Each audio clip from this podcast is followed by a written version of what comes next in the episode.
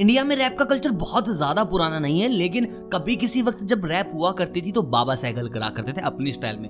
उसके बाद बोहेमिया पाजी आए, रैप कल्चर को थोड़ा आगे बढ़ाया, लोगों को बताया कि भाई इस तरीके का भी म्यूज़िक बन सकता है, और बोहेमिया से इंस्पायर्ड होकर बहुत से रैपर बने हैं। और बोहेमिया के बाद कोई नाम आया, या फिर कहूँ, इन सबसे बड़ा कोई नाम बना तो वो था हनी सिंह। हनी सिंह के बाद आए, रफ्तार रफ्तार के साथ थे बादशाह लेकिन भाई इन सबको बीट करके और अपनी एक अलग ही पहचान बनाने वाला अगर कोई रैपर है इंडिया में, जिसने बहुत सारे रिकॉर्ड बनाए हैं, एक ऐसा रैपर जिसके एल्बम का पोस्टर न्यूयॉर्क टाइम्स केयर पर आया, तुम समझ सकते हो यार कितनी बड़ी बात है। और ऐसी बहुत सी बातें करेंगे डिवाइन से रिलेटेड। आज हम बात करने वाले डिवाइन की लाइफस्टाइल की, इनके करियर की, कहाँ से कहाँ पहुँचे, क्या इनकी बायोग्राफी है, और बहुत सारे मिथ हैं जो लोगों ने सोच रखे हैं कि भाई ऐसा है, वैसा है। वो सारे मिथ तोड़ के आपको बताने वाले हैं, सच। उससे पहले भाई मेरे को कमेंट करके बताओ, तुमने रैप सुनना कब स्टार्ट किया था? और जब स्टार्ट किया था, उस वक्त फेवरेट कौन था? और इस वक्त तुम्हारा फेवरेट कौन है? देखिए, सबसे पहले मैं आपको बता दूँ डिवाइन नाम इनका रियल नेम नहीं है, ये बस इनका स्टेज नेम है। इनका जो असली नाम है वो है विवियन फर्नांडिस।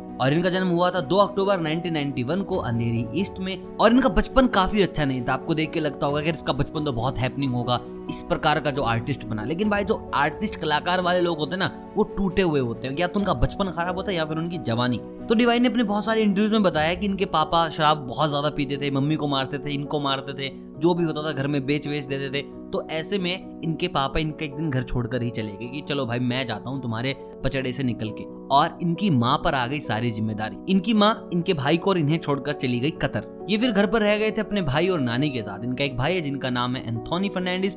और दो साल बाद इनकी माँ ने बुला लिया इनके भाई को कतर में जॉब पर्पज के लिए कि भाई, मेरा हाथ बटाने के लिए यहाँ कोई चाहिए। उसके बाद बिल्कुल अकेले हो गए थे डिवाइन और उस वक्त इनकी उम्र थी मात्र चौदह साल। वहाँ से इनकी माँ पैसे कमाती, इनको घर बेचती और इनकी माँ ही थी जिन्होंने इन्हें गिफ्ट किया था एक माइक्रोफोन और एक कंप्यूटर। लेकिन ये काफ़ी बाद में, उससे पहले तो न जाने इन्होंने कितने ही कांड कर दिए थे।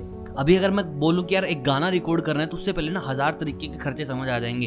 एक बहुत प्यारा वाला कैमरा चाहिए, भाई उसके बाद रिकॉर्ड कराना पड़ेगा, एक डायरेक्टर चाहिए डीओपी चाहिए, इतनी लोकेशंस हैं, ये वो बहुत सारी चीज़ें। लेकिन आपको मैं एक ऐसी चीज़ बताने वाला हूँ, जिसे सोचकर तुम कतई ऐसे पागल से हो जाओगे कि यार ये तो पॉसिबल हो ही नहीं सकता।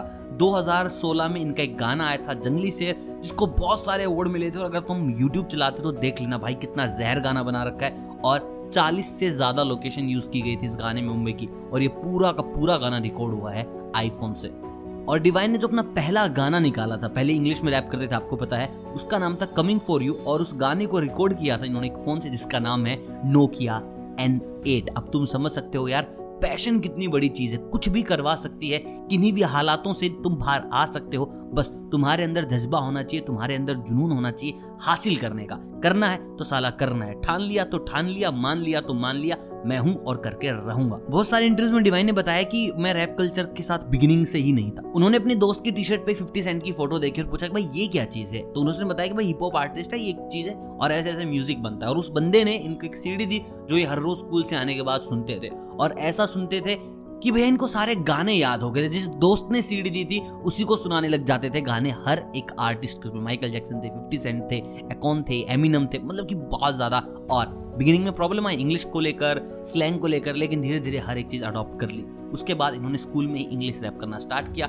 लेकिन धीरे धीरे इनको पता चल गया कि यार इंग्लिश रैप इतना ज़्यादा वाइड कंसेप्ट नहीं है इंडिया में। इंडिया में करना है तो हिंदी में करना है लोकल लैंग्वेज में करना है, ताकि यहाँ के लोगों का सपोर्ट मिले, ताकि यहाँ के लोगों का साथ मिले और वो थोड़ा ग्रो करें। देखिए बोहेमिया और हनी सिंह के बीच में अगर पूछे तो बेस्ट रैपर कौन है?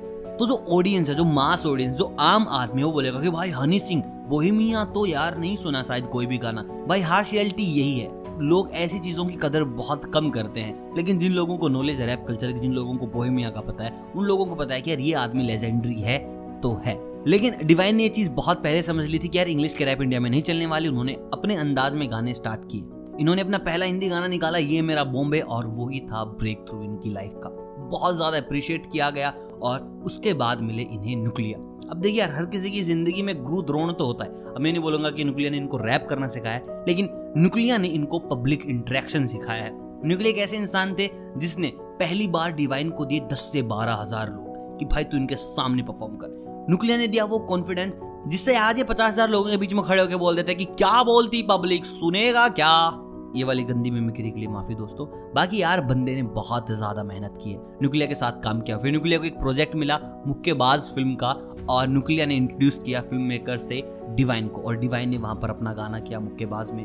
जिस गाने का नाम था पैतरा और एक काफ़ी बड़ा हिट गाना था। और ये इंडिया के पहले आर्टिस्ट बने जो बीबीसी में जाके इंटरव्यू करके आए फायर इन द बूथ के अंदर। एक ऐसा शो है जहाँ पर आर्टिस्ट को बुलाया जाता है ग्लोबली उनके इंटरव्यूज़ लिए जाते हैं, उनको अननोन बीट पे परफॉर्म करने के लिए बोला जाता है, और भाई डिवाइन ने वहाँ पर मचा दिया। मतलब कि लिटरली मचा दिया हर बीट के ऊपर इनका म्यूज़िक था और लोगों ने बहुत ज़्यादा अप्रिशिएट किया।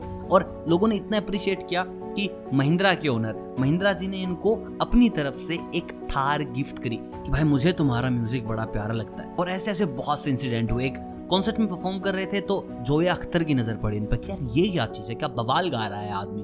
और तभी उन्होंने इनसे अप्रोच किया तो इन्होंने अपनी स्टोरी बताई। और जिन लोगों को लगता है कि भाई ये नेजी और डिवाइन की बायोग्राफी है तो मैं बोल दूँ, ऐसा बिल्कुल भी नहीं है। कुछ कुछ मोमेंट्स ले रखे हैं इनसे इंस्पायर होकर मूवी बनाई है। हालाँकि डिवाइन ने बहुत ज़्यादा मदद करी है, रणवीर को स्लैंग सिखाया, बाकी ज़रूरत नहीं थी उस आदमी को।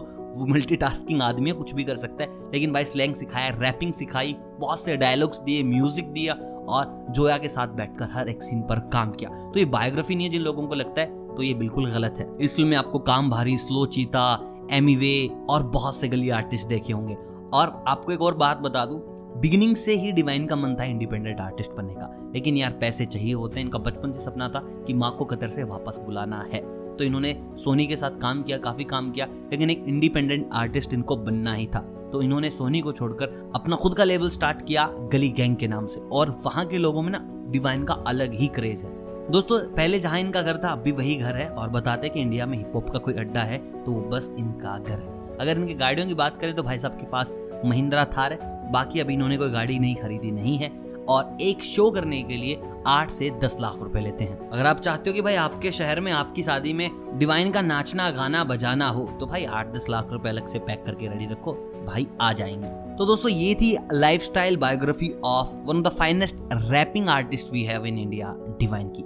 आई होप आपने बहुत कुछ जान लिया होगा। बहुत नॉर्मल बातें नहीं बताएँ जो आप सबको पता है। कुछ ऐसे किस्से बताएँ जिनकी आपको कोई जानकारी नहीं है। बाकी वीडियो पसंद आया हो तो प्लीज़ डिवाइन के लिए यार एक लाइक तो बनता है, मेरे लिए नहीं। डिवाइन दादा के लिए बनता है, पक्का वाला एक लाइक प्लस कमेंट में लोगों को बोल रहे हैं, क्या बोलती पब्लिक अभी देखते कितने कमेंट इस नाम से आते हैं कि क्या बोलती पब्लिक अभी अभी मैं चेक करूँगा, हर एक कमेंट का रिप्लाई बताऊँगा कि पब्लिक क्या बोल ले रही है। बाकी शुक्रिया यहाँ तक आने के लिए और मचाते रहो, सितारों की दुनिया के बारे में और जानना है तो हमारे चैनल पे आते रहो। बेल आइकन दबा देना ताकि अगली वीडियो की अपडेट आपको मिल जाए। मिलता हूँ बहुत जल्द, फिर से तब तक आप सभी को अलविदा। चलता हूँ पब्लिक